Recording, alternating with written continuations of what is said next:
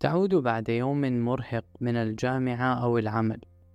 تمسك جهازك المحمول تتصفح حساباتك على منصات التواصل الاجتماعي. ثم فجأة تجد نفسك ومن حيث لا تحتسب في مواجهة إرشادات اجتماعية وتعليمات حول ما يجب عليك فعله من كل صوب وحد اقتباسات من كل اتجاه وعبارات بالجملة حب غير مشروط. كن أنت. كن على طبيعتك. وافعل ما يحقق سلامك النفسي. ثق بأحاسيسك. ولا تسمح للأشخاص السامين بإخبارك أنك كائن لزج لا تطاق. وإذا ابتعد عنك الآخرون فهذا لأن الله يريد إبعادهم عن طريقك. وتحقيق أمانك النفسي. أما أنت فلا عيب فيك. لا تراجع نفسك لا تشكك في أساليبك ولا أخلاقك ولا تبحث عن أي سبب في ذاتك. فالآخرون هم السامون.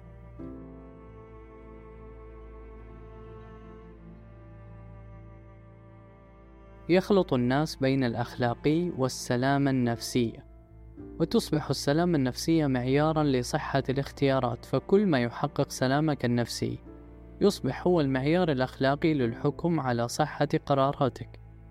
وكل ما يقلق صحتك النفسية فهو أمر غير أخلاقي. وعليك التخلص منه الآن وفورا يقول لك أحدهم العلاقة الصحية هي التي تقوم على تقبل غير مشروط للآخر. لكن هل هذا أمر أخلاقي؟ هل يكون التقبل غير مشروط أخلاقيا إذا كنت أدفع بابني إلى الهاوية أو نحو موت مبكر وحتمي لأنني أريد مثلا تقبل وزنه الزائد تقبلا غير مشروط؟ هل الأخلاقي هنا ألا أراجع ابني حيال جسمه وأنا أتقبله كما هو؟ لكي لا يشعر بأي قلق نفسي وحرص عليه من لوم ذاته. هل يكون أكثر أخلاقية لا أخبر طفلي بأن سلوكه الأناني المفرط قد يتسبب بابتعاد الآخرين عنه ونفورهم منه وبقاءه وحيدا.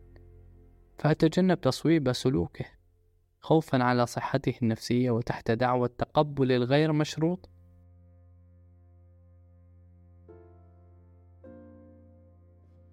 في كتابها جيل الأنا لماذا تشعر الأجيال الناشئة باستحقاق وتعاسة أكبر من أي وقت سابق؟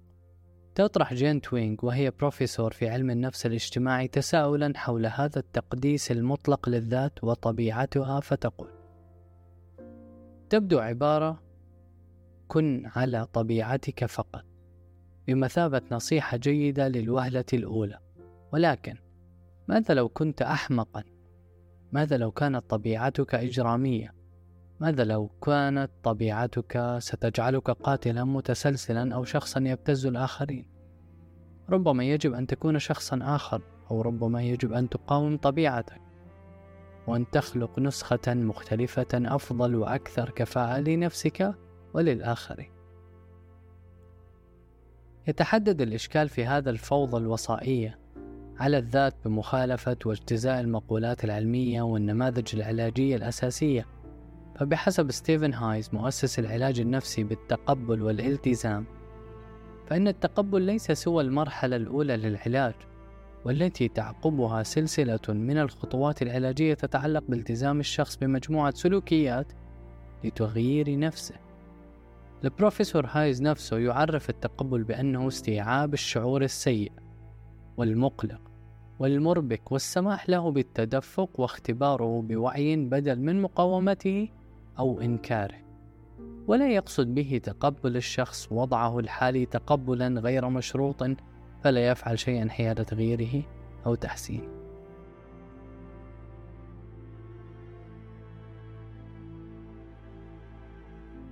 هذا مجرد مثال من عائلة كبيرة من المقولات والاقتباسات حول النرجسية الصحية وحب الذات والحب الغير مشروط ونحوها من الألفاظ التي تنتمي للقاموس النفسي.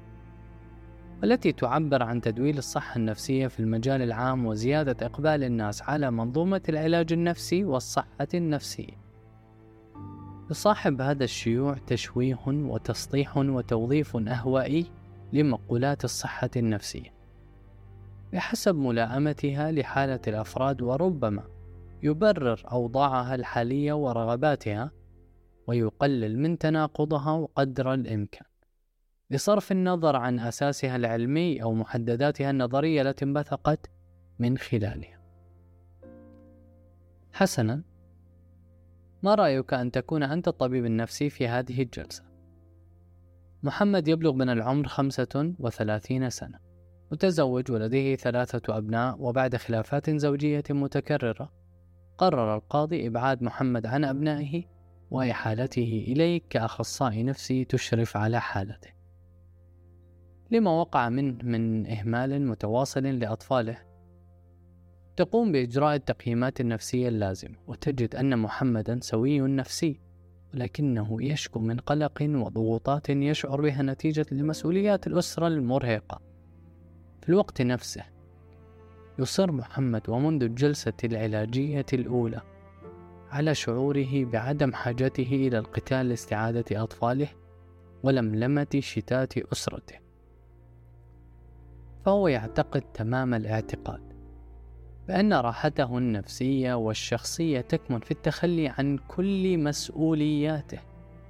إذ يريد السفر إلى أمريكا وتغيير اسمه والبدء حياة والبدء بحياة جديدة تمام إذا كنت تتعامل مع السلامة النفسية كقيمة معيارية تحدد بها خياراتك الحياتية والمصيرية وإذا كنت من أنصار العبارة الشائعة كل ما تخسره. في سبيل سلامك النفسي هو مكسب عظيم. سيكون خسران محمد لعائلته وأولاده مجرد مكسب عظيم. فهو في النهاية قد عمل ما يحقق رفاهه النفسي وسلامه الداخلي وسعادته كما يتخيلها. وخفف عن كاهله عبء الضغوطات والالتزامات التي أرهقت نفسيته. تكمن مشكلة هذا التفكير في شقين. شق إجرائي وآخر أخلاقي. أما الأول فهو غير منصف ولا عادل. إذا أن الحديث عن السلامة النفسية للأب بمعزل عن السلامة النفسية لأبنائه وزوجته يجعل منها قيمة مطلقة بحد ذاتها. والمفاجأة هنا أن الميثاق الأخلاقي للعاملين في مجال الصحة النفسية تحديدا العمل الاجتماعي. توصي المختص النفسي بدعم حق الفرد بتقرير مصيره وهذا بالمناسبة. إحدى أسئلة اختبار مزاولة مهنة العمل الاجتماعي. تكون الإجابة الصحيحة التي على أخصائي العمل الاجتماعي والنفسي ذكرها هي لك حرية الاختيار فيما إذا كنت تريد استعادة أسرتك وأطفالك أو إذا ما كنت تريد التخلي عنه. فيما الشق الثاني يعلي من المصلحة الذاتية على حساب المسؤولية الأخلاقية. يعني المصلحة الذاتية تكون أعلى من المسؤولية الأخلاقية للفرد نفسه لمحمد نفسه. أي أننا نتحدث عن حقوق بلا واجبات وعن استحقاقات بلا مسؤوليات والحقيقة أن أطفاله يملكون مبررات أخلاقية أكثر من سلامة الأب النفسية وسعادته. فمن جهة فلسفية واجتماعية أولاده أكثر عددا منه وهم أكثر هشاشة وضعفا لكونهم أطفال. كما أن الطريق لا يزال أمامهم ليتشكلوا وليبنوا خبرة سليمة أو مشوهة لوجودهم. ثم فإن محمدا هو الذي أتى بهم إلى هذا العالم فلماذا يتخلى عنهم؟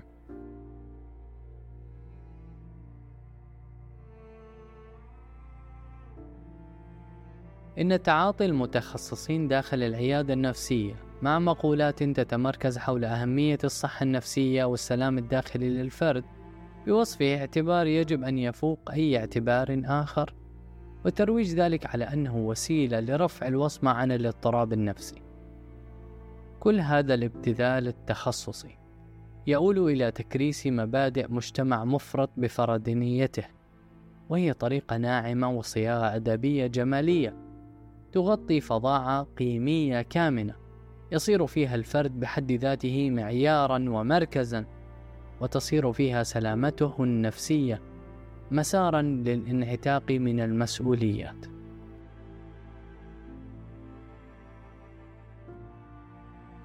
هل أنت بخير؟ هذا أهم شيء. ثمة اتجاهات متعددة ومدارس مختلفة حول مبادئ العلاج النفسي وعلاقة المعالج النفسي بالمراجع أو المضطرب نفسيا داخل العيادة. لكن الاتجاه المهيمن حاليا في أوساط العلاج النفسي والذي يخضع للميثاق الأخلاقي الخاص بالمعالجين النفسيين وكذلك الميثاق الأخلاقي الخاص بالمرشدين النفسيين. يتأسس على الالتزامات المهنية التالية. أولا يلتزم المعالج النفسي بالحياد الأخلاقي ولا يقرر الصواب والخطأ الأخلاقي للمراجع. ثانيا من حق المراجع ألا تتأثر منظومته الأخلاقية خلال العلاج النفسي. ثالثا يتحدد دور المعالج بتحقيق الرفاه النفسي للمراجع وتحقيق أهداف الخطة العلاجية المتفق عليه.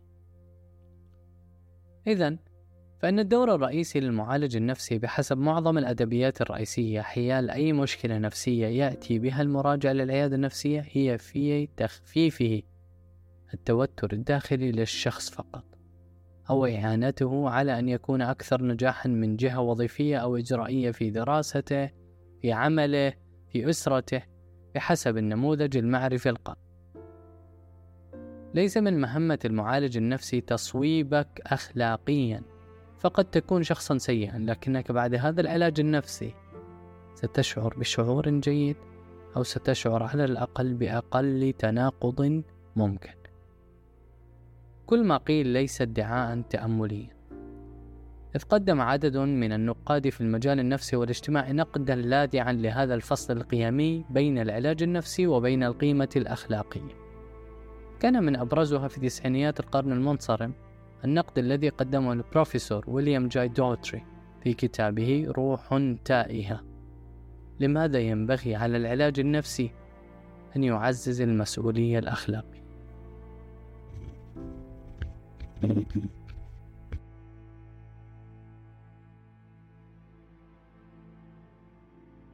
ثمة ترويج مبالغ فيه لمفهوم السلامة النفسية وتحويله لقيمة أو فضيلة معيارية ينبغي الاحتكام إليها عند اتخاذ القرارات الشخصية والاجتماعية. يميز الفلاسفة على المستوى الدقيق بين الأخلاق والقيم والفضائل، وبدون إغراق نظري بالتفاصيل إليك هذه الحقيقة. السلامة النفسية ليست إحداث، يمكن القول في أحسن الأحوال. إن السلام النفسي مبتغى لكل إنسان. حالة يطمح إليها معظم الناس. وهدف يسعون لتحقيقه لكنها ليست قيمة معيارية حاكمة على خيارات المرء. دون استدخال معايير أخلاقية أخرى. الحب الكرم الحرية التسامح العدل هذه جميعها أمثلة على قيم أخلاقية عليا. وحتى يكون بمقدور المرء بلوغه فعليه أحيانا التضحية بأمور مثل السلامة والراحة والاستقرار. وهذه الأمور حيادية تكون إيجابية وتكون سلبية لذلك قد يقرر شخص ما. أن يتخلى مثلا عن إنقاذ والدته التي تتعرض للأذى في الشارع مقابل حفاظه على أحوال السلامة لديه. سلامة ذاته وسلامة نفسه من الأذى مع تجاهل تام لمسؤوليته الأخلاقية تجاه أمه. تكمن المفارقة الفلسفية هنا. بأن السلام الداخلي والذاتي الحقيقي قد لا يتحقق بمعناه العميق إلا عبر تضحيات عدة ومتكررة تجاه قضية ما. تضحيات تقض المضاجع وتربك الذات وتنزع عنها الراحة والاطمئنان لصالح الاستثارة والغضب والغيرة التي تعتمل داخل المرء. كي يقدم مثلا على سلوك مقاوم سلوك يضحي به المرء بذاته باطمئنانه واستقراره الشخصي والانخراط بمسار نضالي لا يعرف الراحة مقابل فقط تحقيق قيمة عليا مثل قيمة الحرية أو العدل التي تنتهي إليها على سبيل المثال كل مناهج مقاومة المستعمر. والتحرر من الاحتلال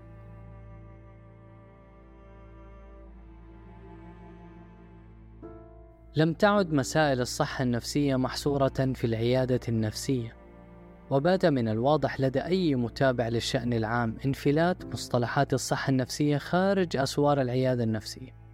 خطابات سياسية عديدة باتت تستخدم عبارات نفسية في سياق التنمية الاقتصادية والاجتماعية. وصار معنى تمكين الشباب جعلهم إيجابيين وأكثر مرونة نفسية كي يتقبلوا صعوبة المرحلة الحالية. وقد تجد إداريا يحدث موظفيه عن آليات الدفاع النفسي وقد يتأخر صديقك عن مواعيده فيخبرك بأنه يعاني من الاحتراق النفسي وانعدام رغبته بحضور أي شيء. وقد تجد أيضا إعلاميا في مقابلة تلفزيونية مع فنان أو مطرب يحدثك عن العلاقات السامة. ثمة إفراط عام بتداول كل هذه التشخيصات النفسية.